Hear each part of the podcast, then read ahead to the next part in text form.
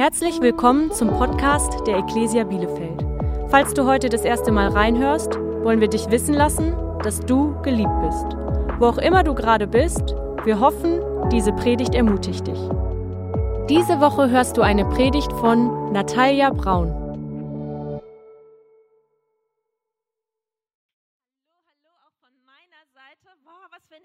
Morgen, oder? Wir alle lieben die Sonne. Und ich freue mich riesig hier zu sein und mit euch gemeinsam Gott groß zu machen und ihm alle Ehre zu geben. Falls du mich noch nicht kennst, mein Name ist Natalia, ich bin Teil des Lead-Teams hier. Und wer von euch weiß, in welcher Predigtreihe wir uns befinden? Sehr schwer, sehr, sehr schwer heute Morgen. Wir befinden uns selbstverständlich immer noch in unserer Predigtreihe Vitamin B ähm, unserer Beziehungspredigtreihe. Und du hast es schon gehört, ganz am Anfang in der ersten Predigt. Äh, es ist so gedacht und es ist so angelegt. Und wir wünschen uns das und haben dafür gebetet, dass die Beziehungen in deinem Leben ein echter Segen für dich sind. Und wir alle haben gelernt, unsere Beziehungen sind ein echter Segen, solange sie ein echter Segen sind, okay? Und auf der anderen Seite hat wahrscheinlich jeder von uns kennt es und viele von uns haben es in unserem Leben, dass wir Beziehungen haben, die sind nicht so wirklich ein Segen für uns. Die sind eher viel Arbeit und an der einen oder anderen Stelle ist das auch mal eine Träne und mit viel Enttäuschung verbunden, aber so war es nicht gedacht. Jesus hat es sich so nicht ausgedacht, sondern es war schon immer der Plan von Jesus, dass die Beziehungen in unserem Leben ein echtes Vitamin sind für unser Leben, dass sie unser Leben nach vorne bringen, dass sie uns Kraft geben, dass sie uns einfach ja bereichern und uns weiterkommen lassen, als wir alleine kommen würden. Das war schon immer der Plan und aus diesem Grund haben wir diese Beziehungsreihe, die wir Vitamin B genannt haben, und darin äh, soll es natürlich weiterhin um Beziehungen gehen. Und ich ähm, kann dir das an dieser Stelle schon mal so sagen. Statistisch gesehen werden die allermeisten Menschen, die heute jetzt in diesem Raum sind, früher oder später heiraten. Okay, das ist schon mal eine gute Nachricht, oder? Ich meine, der eine oder andere von euch wird jetzt sagen, super, Hammer, Natalia, ich bin jetzt schon ermutigt, danke, ciao, wir sehen uns nächste Woche. Aber statistisch gesehen ist es auch so, dass viele dieser Ehen wieder geschieden werden. Und statistisch gesehen ist es auch so, dass die Ehen, die nicht geschieden werden, nicht automatisch glücklich sind, sondern viele von ihnen sind nicht glücklich. Okay? Mm, wie ist die Stimmung jetzt? Und ich glaube, dass heute Menschen hier in diesem Raum sitzen, die zählen sich zu der dritten Kategorie und leben vielleicht aktuell in einer nicht glücklichen Ehe. Und sie werden sagen, weißt du was, ganz ehrlich, am Anfang gab es da ein paar Warnzeichen. Und es gab ein paar Dinge, die hätten mir auffallen müssen. Und ein paar Dinge, auf die hätte ich hören sollen, was so meine Leute um mich herum gesagt haben. Ein paar Dinge, die ich einfach ignoriert habe und die ich nicht wahrhaben wollte. Und heute sitze ich hier und ich trage die Folgen meiner Entscheidung. Und ich kann das verstehen, dass Leute so denken, weil man will ja, dass es funktioniert am Anfang einer, einer Beziehung. Und deshalb denkt man nicht daran, dass da vielleicht auch Probleme kommen könnten, weil man will, dass es funktioniert, das ist aufregend und man hat so diese erste Zeit und das erste Knistern und vielleicht die erste äh, weiß ich nicht, bei uns war es damals eine SMS. ja, die erste SMS, die man bekommen hat und das erste Treffen, das erste Date, der erste Kuss, es ist unglaublich aufregend. Und ich kann das gut verstehen, bei Willi und mir war das so. Wir waren sehr aufgeregt. Äh, du musst an dieser Stelle wissen, wir beide wurden verkuppelt. Ähm, meine beste Freundin und sein bester Freund damals haben uns äh, verkuppelt und wir haben uns das erste Mal zu viert getroffen bei McDonald's. Es war kein offizielles Date, aber jeder wusste, worum es geht. Okay? und wir hatten eine super Zeit, wir hatten einen richtig schönen Abend, wir haben super viel gelacht. Und am Ende des Abends passierte etwas, was mir aufgefallen ist. Es machte nämlich routentechnisch überhaupt gar keinen Sinn, dass Willi kreuz und quer durch die Stadt fuhr, aber er wollte sicherstellen, dass ich die letzte Person bin, die er nach Hause bringt in seinem Auto. Und das ist mir aufgefallen, okay? Und es war herrlich und wir fuhren so in die Nacht hinein und im Radio lief das neue Album von Coldplay. Ich glaube, das war damals X and Y und jetzt weißt du, wie alt ich bin. es war wirklich großartig und wir hatten äh, eine gute Zeit Zeit und haben uns richtig gut unterhalten. Und kurze Zeit später hatte er meine Nummer und hat, wir haben angefangen, uns SMS zu schreiben.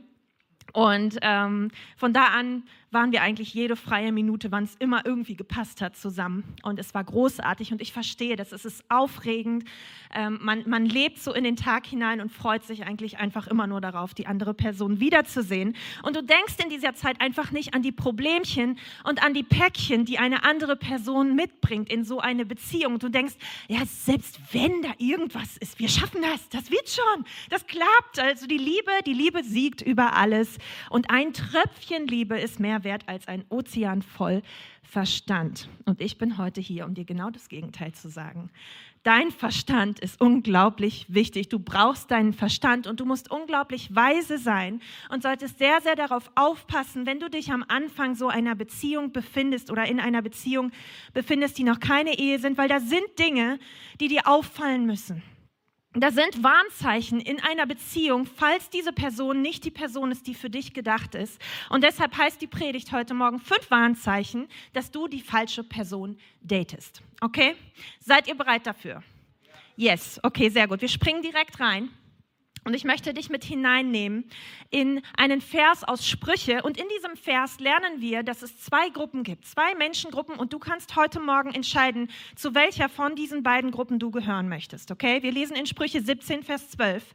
Da heißt es, der Kluge sieht das Unglück voraus und bringt sich in Sicherheit. Ein Unerfahrener rennt mitten hinein und er muss die Folgen tragen.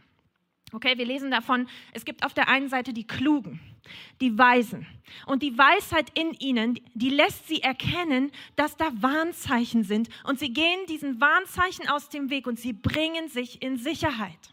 Und auf der anderen Seite gibt es da die Dummen. Die Bibel sagt die Unerfahrenen. Und das sind diejenigen, die auch die Warnzeichen sehen aber sie ignorieren und dann laufen sie mitten in ihr Unglück hinein und sie müssen den Rest ihres Lebens die Folgen ihrer Entscheidungen tragen. Und ich glaube, dass heute hier Menschen im Raum sitzen, die sagen jetzt innerlich Amen. Amen. Leute, hört auf diesen Vers, okay? Weil ich habe damals Warnzeichen gesehen und ich habe sie ignoriert. Und jetzt sitze ich hier und ich trage die Folgen einer Entscheidung, die nicht unbedingt weise war für mein Leben. Und weißt du, worüber wir uns heute miteinander unterhalten werden, das wird an der einen oder anderen Stelle wirklich extrem klingen. Ich meine, das wird schon, wenn du ein Christ bist, wird das schon nicht so einfach zu hören sein. Aber wenn du heute hier bist und du hast eigentlich gar nicht so viel mit dem christlichen Glauben zu tun und bisher noch nicht so viele Berührungspunkte gehabt, das wird sich extrem anhören für dich, okay? Das wird alles andere als normal klingen. Aber der Punkt ist, wenn du mal darüber nachdenkst, was heute normal ist, Normal ist heute Scheidung. Normal ist heute, dass Menschen mit zerbrochenen Herzen aus einer Beziehung gehen und ihre Kopfkissen nass weinen. Normal ist auch, dass Menschen irgendwann innerhalb einer unglücklichen Ehe an den Punkt kommen, wo sie zueinander sagen, wir bleiben wegen der Kinder zusammen. Wer von euch möchte dieses Normal? Keiner, ich auch nicht. Und weißt du, der Punkt ist, wenn du nicht das möchtest, was die allermeisten Menschen haben, dann musst du anders leben, als die allermeisten Menschen leben. Und wenn du nicht das gleiche Ziel hast, das die allermeisten Menschen haben, dann musst du andere Wege gehen, als die allermeisten Menschen gehen. Und aus diesem Grund wird das vielleicht extrem klingen, aber das ist der Weg zum Leben. Das sagt uns der Herr und wir gehen direkt rein. Das erste Warnzeichen, das dir auffallen muss, das ähm, dich darauf hindeuten könnte, dass du die falsche Person datest, ist, die Person folgt nicht leidenschaftlich Jesus nach. Die Person folgt nicht leidenschaftlich Jesus nach. Und ich möchte dir an dieser Stelle ganz klar sagen, das Ziel ist es nicht, eine perfekte Person zu finden. Okay, mach dir keine Sorgen, du wirst sie nicht finden, weil die gibt es nicht. Und du bist übrigens auch keine perfekte Person. Wir sind alle auf dem Weg. Und wir alle brauchen ganz viel Gnade und brauchen eine große Weite dafür, dass Jesus uns verändert und immer mehr zu dem Menschen macht, den er im Sinn hat, als er uns geschaffen hat. Es geht also nicht darum, die perfekte Person zu finden, aber du willst nicht eine Person haben, die einfach nur Jesus nachfolgt. Du möchtest eine Person daten, die Jesus leidenschaftlich nachfolgt. Das ist der Schlüssel in diesem Punkt. Du kannst dir einen Kreis machen um das Wort leidenschaftlich. Weil weißt du, es ist gar nicht so schwer, in unserem Land eine Person zu finden, die von sich sagt, dass sie Jesus nachfolgt. Statistiken zeigen, dass 71 Prozent der Menschen in Deutschland sich selbst als Christen bezeichnen würden. Und es ist sogar gut möglich, dass du eine Person triffst und einer Person begegnest, die vielleicht in einem christlichen Elternhaus aufgewachsen ist, wo die Oma mal immer mal wieder vorbeigekommen ist und den Kindern Geschichten aus der Kinderbibel vorgelesen hat. Vielleicht hat diese Person sogar einen großen Teil ihrer Kindheit bis zu ihrer Jugendzeit in einer Kirche verbracht. Vielleicht hat diese Person viele Geschichten aus der Bibel, die sie kennt. Vielleicht bezeichnet sich diese Person auch selbst als Christ und sagt, nee, klar bin ich Christ. Ich meine, ich gehe mindestens Weihnachten und Ostern in die Kirche. Vielleicht ist das aber ein Hinweis darauf und bedeutet, dass diese Person nicht leidenschaftlich Jesus nachfolgt. Und ich sage jetzt etwas, das ist nicht immer wahr, aber es ist sehr, sehr häufig wahr. Wenn du einer Person begegnest und du unterhältst dich mit dieser Person und diese Person fängt an zu erzählen von sich selbst und innerhalb dieses Gespräches taucht an keiner Stelle Jesus auf. Und innerhalb dieses Gespräches wird nicht über Kirche und über den Glauben gesprochen und auch nicht über die Mitarbeit in einer Kirche. Wenn nichts davon irgendwo auftaucht in einem Gespräch, das länger geht als eine Stunde, dann ist die Wahrscheinlichkeit sehr hoch, dass diese Person nicht leidenschaftlich Jesus nachfolgt. Und weißt du, Menschen reden immer zuallererst über das, was ihnen wichtig oder was ihnen sogar am wichtigsten ist. Jesus bringt uns das bei in Lukas 6, Vers 45. Er sagt, wovon das Herz voll ist, davon reden die Lippen, davon redet der Mund. Und wenn du Menschen begegnest, die zum Beispiel ihren Job lieben, ich liebe meinen Job. Ich liebe, was ich tue. Ich liebe es, mit Menschen zusammenzuarbeiten. Es wird nicht lange dauern, bis ich dir das erzähle, okay? Wenn wir uns unterhalten, wird es nicht lange dauern und ich werde dir das erzählen. Vielleicht triffst du auch jemanden, der ein Autofreak ist und der total auf Autos steht und diese Person wird nicht lange warten und dich fragen, was für ein Auto fährst du eigentlich? Und wenn du dann zurückfragst, dann geht's los. Und auf einmal ist er mitten in seinem Komfortthema. Oder Menschen, die gerne essen. Es dauert nicht lange und sie erzählen dir von den drei einzig wahren Varianten, wie man ein Egg Benedict zubereitet, okay? Und dann sagen sie dir auch, welches ihre Favoritenvariante äh, ist. Es wird nicht lange dauern und du wirst raushören, was einer Person wirklich wichtig ist. Egal, ob es Urlaub ist oder manche Menschen haben Hobbys und irgendwelche anderen Leidenschaften. Sie werden dir in der Regel davon erzählen. Und wenn in so einem Gespräch niemals Jesus auftaucht, dann ist das ein Warnzeichen dann ist das ein Warnzeichen. Und wenn du erst fragen musst, ob diese Person gläubig ist und ob sie zu irgendeiner Kirche gehört, dann ist die Wahrscheinlichkeit groß, dass diese Person kein leidenschaftlicher Nachfolger von Jesus ist. Und die Bibel warnt uns ganz ausdrücklich, zum Beispiel in 2. Korinther 6, Vers 14, da heißt es, zieht nicht an einem Strang, Wörtlich bedeutet das gemeinsam unter einem Joch stehen. Das war damals so ein Balken, der über die Schultern von beiden Ochsen gespannt wurde. Und es war eigentlich unmöglich, dass diese Ochsen auch nur minimal in verschiedene Richtungen gelaufen sind. Es war klar, wenn sie in eine Richtung laufen, dann laufen beide in dieselbe Richtung. Und da steht, zieht nicht an einem Strang, also mit anderen Worten, seid nicht verbunden mit Leuten, die nicht an Christus glauben. Und das meint, wenn du ein Christ bist, dann heirate nicht jemanden, der kein Christ ist. Was haben denn Gottes Gerechtigkeit und die Gesetzlosigkeit dieser Welt miteinander zu tun? Was haben Licht und Finsternis gemeinsam? Weißt du, dieser Vers, er basht nicht Nicht-Christen. Darum geht es hier nicht. Weißt du, ich kenne ein paar Menschen, das sind absolut großartige Menschen, obwohl sie Jesus nicht kennen. Darum geht es hier nicht. Aber weißt du, wenn du Jesus nachfolgst, dann hat jeder Mensch, der Jesus nicht nachfolgt, ein völlig anderes Fundament für sein Leben. Und deshalb warnt uns die Bibel davor, uns ein Leben mit diesen Menschen gemeinsam aufzubauen. Es wird nicht funktionieren. Und jetzt wirst du vielleicht sagen, aber ich liebe ihn so, er ist so charmant oder sie ist so schön. Ja, ich meine, das kann ich alles nachvollziehen, aber der Punkt ist, vielleicht hast du keinen guten Christen gefunden, aber jetzt einen guten Menschen gefunden und du denkst, das ist auch in Ordnung. Aber die Bibel ist an der Stelle sehr, sehr klar und wir lesen in Amos 3, Vers 3. Können zwei Menschen miteinander losgehen, ohne sich abgesprochen zu haben? Mit anderen Worten, können zwei Menschen in die gleiche Richtung laufen, ihr Leben in die gleiche Richtung ausrichten, ohne dass sie dasselbe Ziel haben? Dein Leben als Christ wird ganz massiv Einfluss nehmen auf jeden einzelnen Bereich deines Lebens. Weißt du, wenn du ein Christ bist, dann hat das ganz, ganz großen Einfluss darauf, wie du zum Beispiel deine Kinder erziehen möchtest und welche Werte du in deine Kinder hineinlegen möchtest. Es hat großen Einfluss darauf, ganz offensichtlich, wie du deinen Sonntagvormittag gestaltest. Es hat großen Einfluss darauf, wie du mit deinem Geld umgehst, wie du mit Besitz und materiellen Dingen umgehst.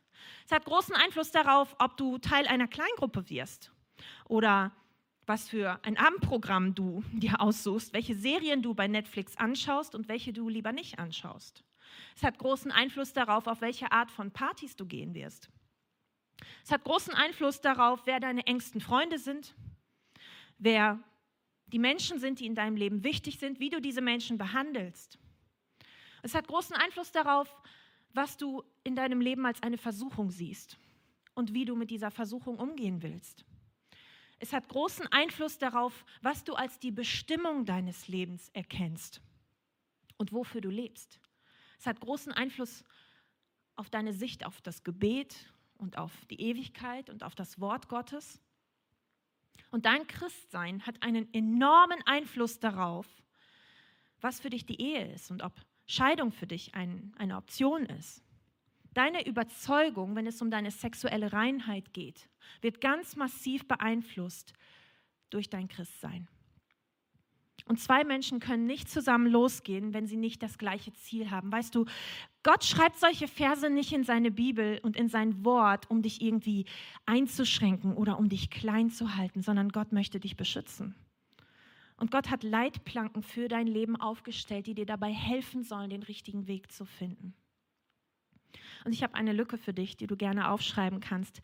Gib dein Herz niemandem, dessen Herz Gott nicht hat. Gib dein Herz niemandem, dessen Herz Gott nicht hat. Mach das nicht. Mach an dieser Stelle keinen Kompromiss. Weil wir wollen klug sein und wir wollen Warnzeichen erkennen und wir wollen nicht in unser Unglück hineinlaufen. Das erste Warnzeichen ist also, eine Person folgt Jesus nicht leidenschaftlich nach. Das zweite Warnzeichen, das dir unbedingt auffallen sollte, ist, Menschen, die dich lieben, lieben diese Person nicht.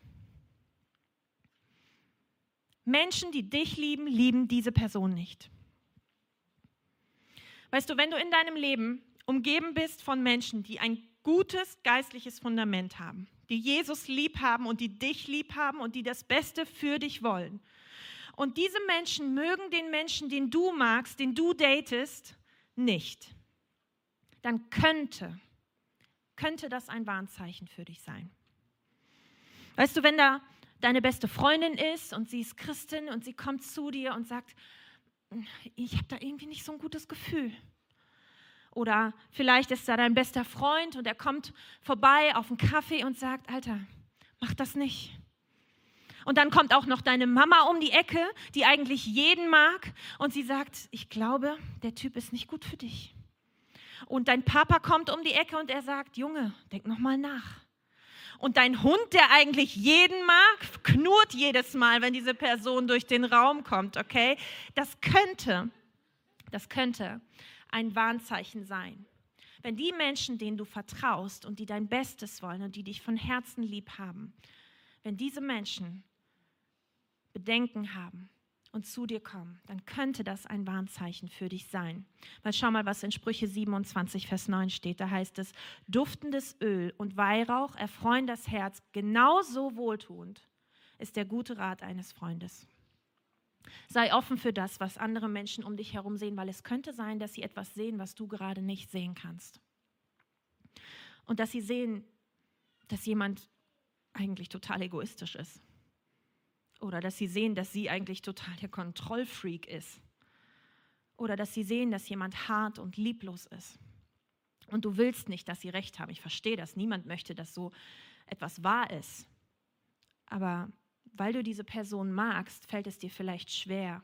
Und du denkst, wenn sie, wenn sie ihn nur so kennen würden, wie ich ihn kenne dann würden sie es verstehen. Oder wenn sie nur wüssten, was ich weiß und seine Vergangenheit kennen würden oder ihre Vergangenheit kennen würden, dann würden sie es verstehen. Aber schau mal, was in Sprüche 12, Vers 15 steht. Nur Narren glauben, sie brauchen keinen Rat. Weise Menschen aber hören auf andere. Okay, und wir wollen weise Menschen sein. Wir wollen auf den Rat von anderen Menschen hören.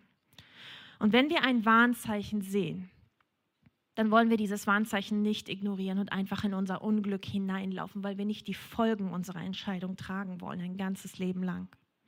Und auf der anderen Seite, wenn du einen Freund siehst oder eine Freundin siehst und du siehst, dass sie gerade dabei ist, in ihr Unglück hineinzulaufen, dann hab diese Person lieb genug und genug Mut, um ein schwieriges Gespräch zu führen und ehrlich zu sein und dieses Warnzeichen zu sein für eine andere Person.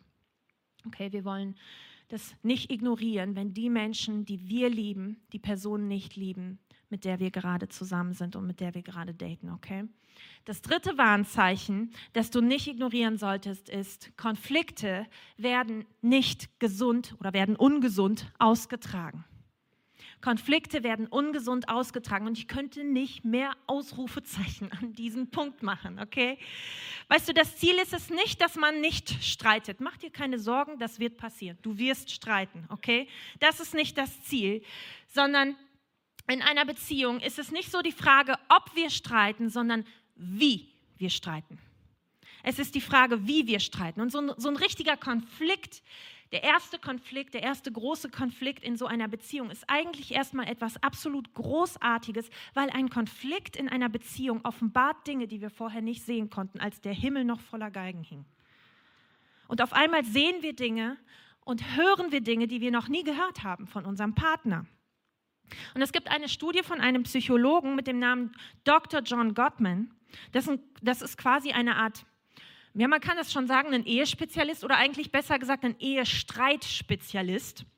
Und der hat sich ähm, 16 Jahre lang die äh, Konflikte von Ehepaaren angeschaut und immer wieder Ehestreit mitbekommen und dabei gesessen und zugehört. Okay, ganz kurz an dieser Stelle.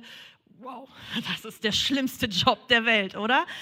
Und ähm, er hat sich diese Konflikte angeschaut und ähm, dieser, dieser Mensch schreibt, dass er mittlerweile einem Ehepaar maximal fünf Minuten bei einem Ehestreit zuhören muss, um dann anschließend mit einer 91-prozentigen Wahrscheinlichkeit sagen zu können, ob es diese Ehe schafft oder ob diese Ehe geschieden wird. Krass, oder? Und der große Punkt dieser Studie sagt, es ist nicht die Frage, ob du streitest, es ist noch nicht einmal die Frage, wie oft du streitest, sondern die einzige Frage, die wichtig ist, wie du streitest. Streitest du, um zu gewinnen oder streitet ihr für eine Lösung? Und weißt du, Recht zu haben ist nicht alles. Das ist ungefähr so, als ob du auf dem Friedhof einen Menschen siehst, der begraben wurde und auf seinem Grabstein steht, aber ich hatte Vorfahrt. Ja, okay, aber du bist tot. Das ist nicht der Punkt. Es geht nicht darum, dass wir gewinnen. In einer Ehe gibt es nicht wirklich einen Gewinner bei einem Streit sondern eine Ehe gewinnt immer dann, wenn es eine Lösung gibt. Und wenn die Beziehung oder die Ehe nach diesem Konflikt besser ist als vorher. Und zwei Menschen sich einig geworden sind, dass sie auf diese Lösung hinarbeiten wollen. Und daher schau mal, was passiert, wenn ihr streitet. Und auf der anderen Seite, wenn ihr niemals streitet, dann ist das auch ein bisschen seltsam. Weißt du, vielleicht hast du dir da einen absolut krassen Konfliktvermeider angelacht. Und plötzlich, 15 Jahre später, sitzt ihr beim Scheidungsanwalt und plötzlich rollt er eine drei Kilometer lange Liste auf über all die Dinge, die du die ganze Zeit über falsch gemacht hast, aber auf die er dich niemals angesprochen hat. Und deshalb, wenn du in einer Beziehung bist und ihr nie streitet, vielleicht ist es nicht so doof, mal einen kleinen, kleinen Konflikt zu provozieren, um mal zu gucken, was dann passiert. Und wie diese Person damit umgeht, dass ihr euch plötzlich nicht mehr einig seid und nicht mehr dieselbe Meinung habt. Auf der anderen Seite, wenn ihr ständig streitet und nur am Streiten seid und keine Woche vergeht, in der ihr euch nicht gestritten habt, dass die Fetzen geflogen sind, dann ist das ein Warnzeichen, okay? Und ich glaube nicht, dass sich das ändern wird, wenn ihr verheiratet seid. Glaubt nicht, dass sich das ändern wird, wenn ihr verheiratet seid. Das ist ungefähr genauso naiv wie zu glauben, unsere Ehe wird besser, wenn wir endlich ein Kind haben ich weiß gar nicht, wo ich anfangen soll, um dir das zu erklären, okay? Ein Kind bringt eine so krasse Belastung in deine Ehe. Wer das glaubt, dass eine Ehe leichter wird, wenn ein Kind dazu kommt, Leute, ich kann euch gar nicht helfen. Ich kann auch, ja, das ist wirklich, das ist so naiv. Es gibt einen bekannten Vers in Jakobus über das Thema Streit und ich möchte dir diesen Vers mitgeben. In Jakobus 1, Vers 19, da heißt es, denkt daran, liebe Brüder und Schwestern, seid immer sofort bereit, jemandem zuzuhören. Aber überlegt genau, bevor ihr selbst redet und hütet euch vor unbeherrschtem Zorn. Denn im Zorn tun wir niemals, was Gott gefällt. Okay, das ist das vierte Warnzeichen. Nee, jetzt kommt das vierte Warnzeichen. Das vierte Warnzeichen ist, es fällt dir schwer, dieser Person zu vertrauen.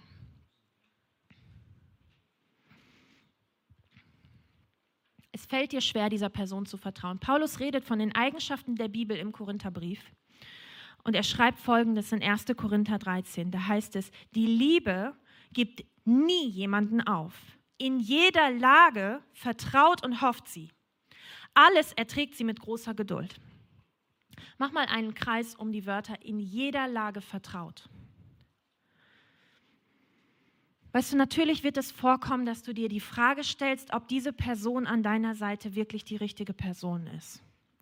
Und irgendwann im Laufe der Beziehung werden dir Macken auffallen und Fehler auffallen und du wirst dich fragen, ob du für den Rest deines Lebens damit leben kannst. Das ist normal.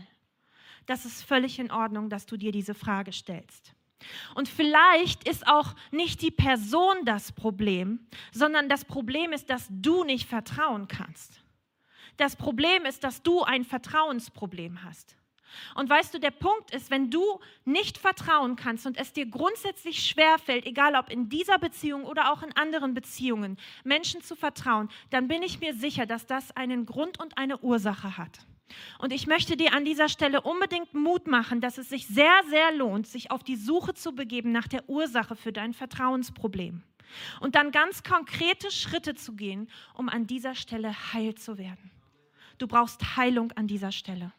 Weil wenn du dich danach nicht ausstreckst und wenn du dich nicht darum kümmerst, dass dieses große Problem in den Griff, ähm, dass du dieses große Problem in den Griff bekommst, dann wird dieses Problem früher oder später deine Beziehungen torpedieren.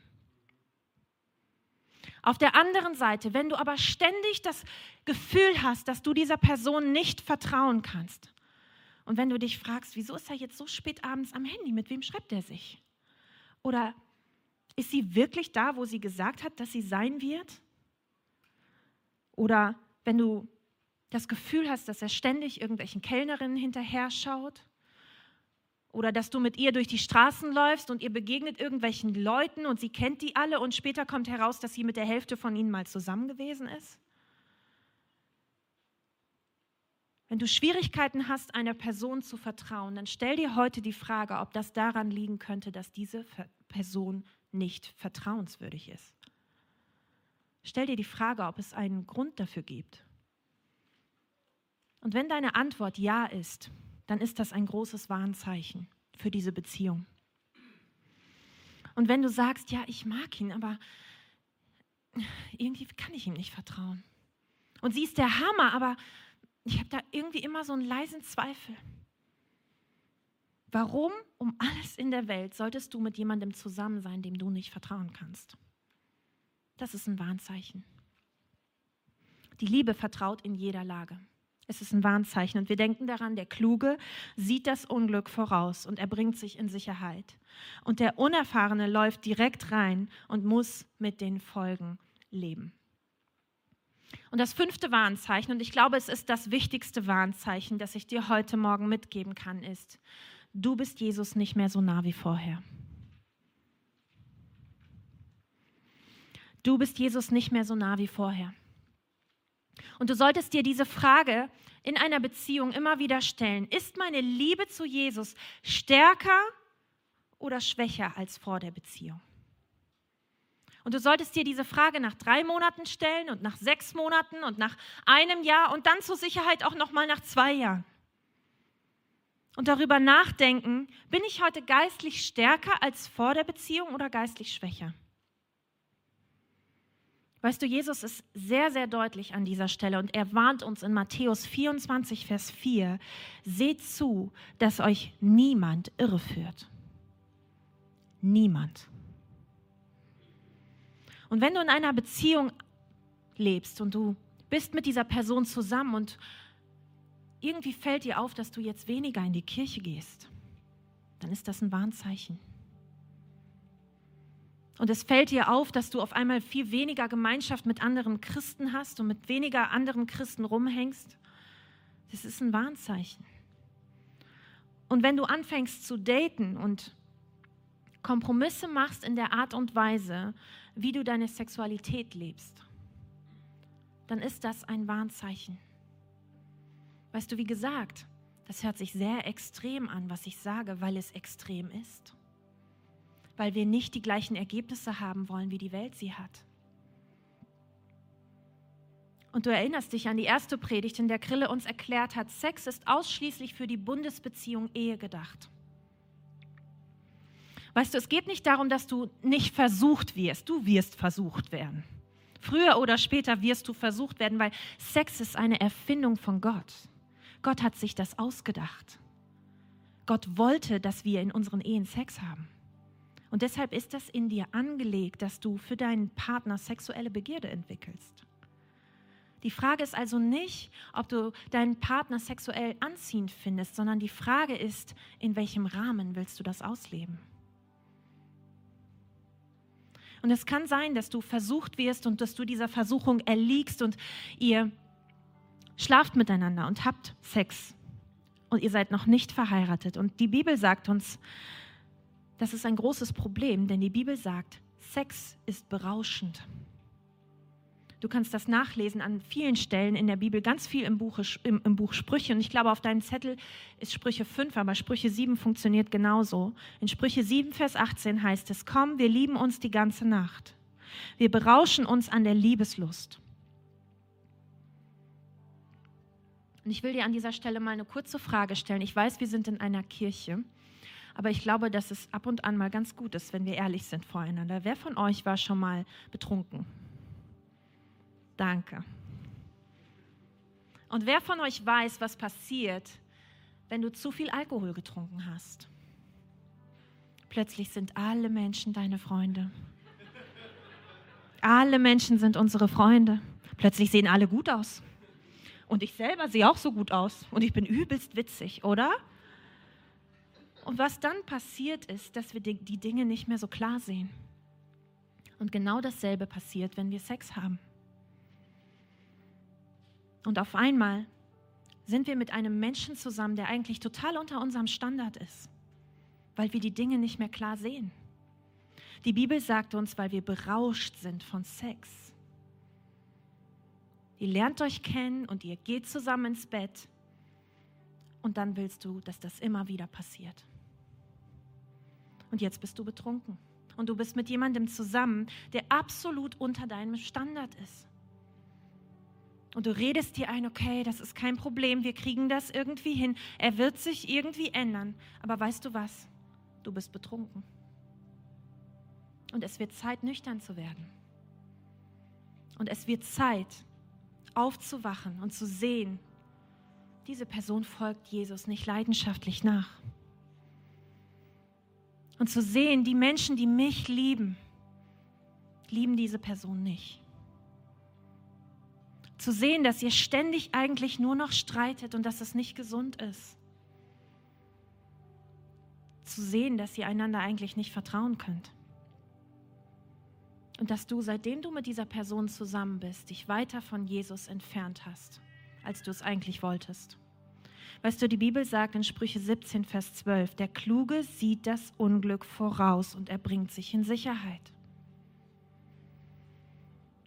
Und es gibt Leute, die mir gerade zuhören, die merken, dass sie in einer Beziehung sind, die so nicht Gottes Plan war.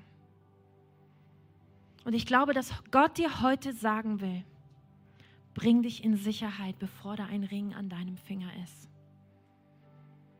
Beende diese Beziehung. Und ich weiß, dass das schwer ist. Und ich will dir einen Vers geben. Aber du musst mir versprechen, dass du diesen Vers nicht benutzt, um dich zu trennen. Aber ich gebe ihn dir trotzdem in Psalm 119. Verschwindet aus meinem Leben, denn ich will den Geboten meines Gottes gehorchen. Weißt du, Was dieser Vers meint, ist, manchmal braucht es eine Trennung, um Gott wieder nahe zu sein. Manchmal braucht es eine Trennung, damit Gott etwas in dir tun kann. Manchmal braucht es auch eine Trennung, damit Gott etwas in der anderen Person tun kann. Und wenn du heute eine schwere Entscheidung treffen musst, dann triff sie schnell. Und sorge heute noch für Klarheit. Weil je länger du wartest, desto größer wird der Schmerz. Und weißt du, es ist unendlich schmerzhaft, später eine Ehe zu beenden. Und wir haben Menschen hier in diesem Raum sitzen, die werden das aufs Schmerzhafteste bestätigen können. Wie unglaublich viel Enttäuschung da in dein Leben hineinkommt, wenn du eine Ehe beenden musst. Wie viel Schmerz da hineinkommt. Wie Familien zerbrechen und im schlimmsten Fall traumatisierte Kinder zurückbleiben. Und diese Menschen werden dir sagen wollen, hätte ich nur auf die Warnzeichen gehört. Aber weißt du was? Es gibt auch ein Zeichen dafür, dass du auf dem richtigen Weg bist. Es gibt auch Zeichen dafür, dass die Person, mit der du jetzt zusammen bist, die richtige Person für dich ist. Und dass Gott segnen möchte, was da in euch und zwischen euch begonnen hat. Und das erste Anzeichen dafür ist, diese Person liebt Jesus leidenschaftlich. Und das zweite Anzeichen dafür ist, die Menschen in deinem Leben, die dich lieben, lieben diese Person. Und das dritte Zeichen ist, ihr habt gesunde Konflikte.